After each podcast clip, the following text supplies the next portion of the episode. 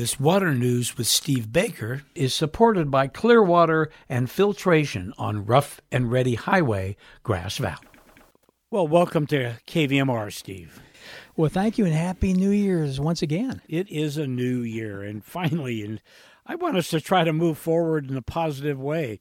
Uh, and uh, so here's a kind of an off the wall question, but how has the COVID pandemic provided benefits to our community? Now that's a tough question. That's that's a nice spin you put on that. You know, really good question. Do you remember, you know, what it feels like when the power goes out and and or your generator at the same time uh, is just getting ornery and won't start up? So those of us, and I know you have, you're on a well. That means there's no washing of the hands, there's no taking of the taking showers, and and then there's a real shortage of uh, toilet flushes. Well, you know, it can also happen. This same type of thing can also happen if, if you're not able to pay your water bill because the water, the utility gets turned off. Last year, there were a lot of people in that circumstance as a result of, of COVID. So, what happened? Well, the COVID response was to mandate hundreds of min- different municipalities within California to go ahead and suspend their delinquent account shutoff programs, and then uh, and, and reverse any current turnoffs of uh, of water, which was uh, quite different. We typically have never done that before.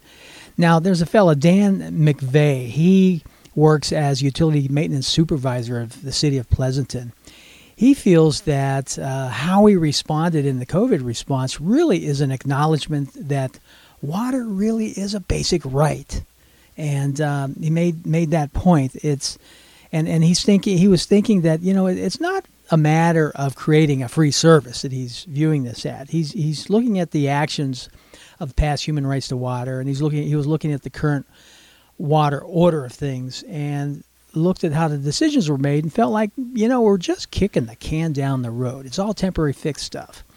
So uh, he, what he noticed is that even during the good times, you'll still have, you know, non-COVID times, you'll still have communities and individuals that don't have water.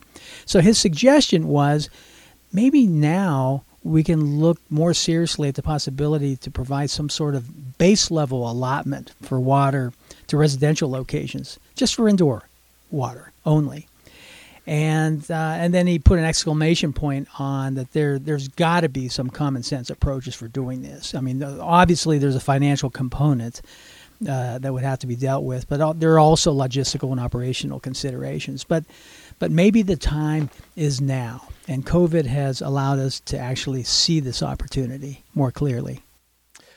Well, okay. Uh, that's a positive spin, Steve. Yeah, Good job. and of course, be careful out there in the meantime. okay, so Cal, it seems apparent that California is getting hotter, drier, and more extreme. Um, and more frequently hotter and drier. Uh, any silver linings in that ah, situation? Yes. Well, if you were to ask a winemaker, They'd say, You betcha there is. The ag sector recognizes the alchemy of soil, climate, and landscape. Of course, climate means temperature and water, right? And, uh, and how all that creates health and uniqueness of a, of a wine. So everyone is recognizing that as climate is changing in the different geographic areas, the viticulture communities are paying attention to how their grapevines are responding to this. And what are the they're asking these days what are the physiological traits that would help a grape plant adapt to what is happening in California right now? So the typically the vintners they're looking at the right balance right? If we want to simplify this they're looking at the right balance between water and sugar in their grapevines. And the tendency of grapevine owners is to find heat and drought tolerant resistant vines. That's sort of the mission. Now they're recognizing that it's not just managing the canopy or shifting you know the timing on fruiting and, and, ripening but it also includes the genetics the physiology of the type of grapevine. And so there's a lot of work being done on this at this time.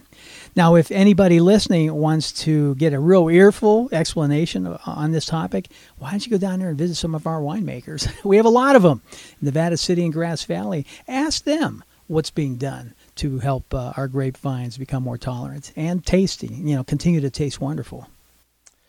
So, what do you think? Are we off to a good start this year? Oh, absolutely. Look outside right now.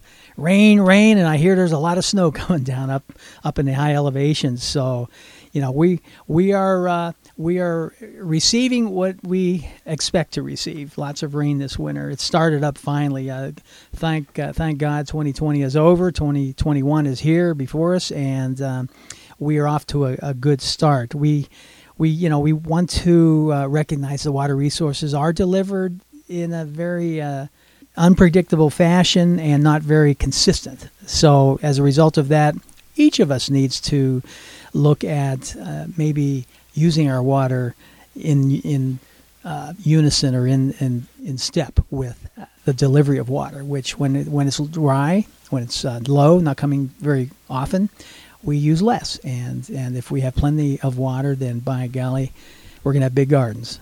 So. Uh, good luck to everybody out there. Happy New Year again, and we will continue to talk about water as the day as the year moves forward. Thank you, Steve. Managing groundwater is Steve Baker's career and passion, and that has led him into working on all water sources and supplies. This has been another conversation with our water guy on KVMR. You can email him with your questions at stevebaker at operationunite.co.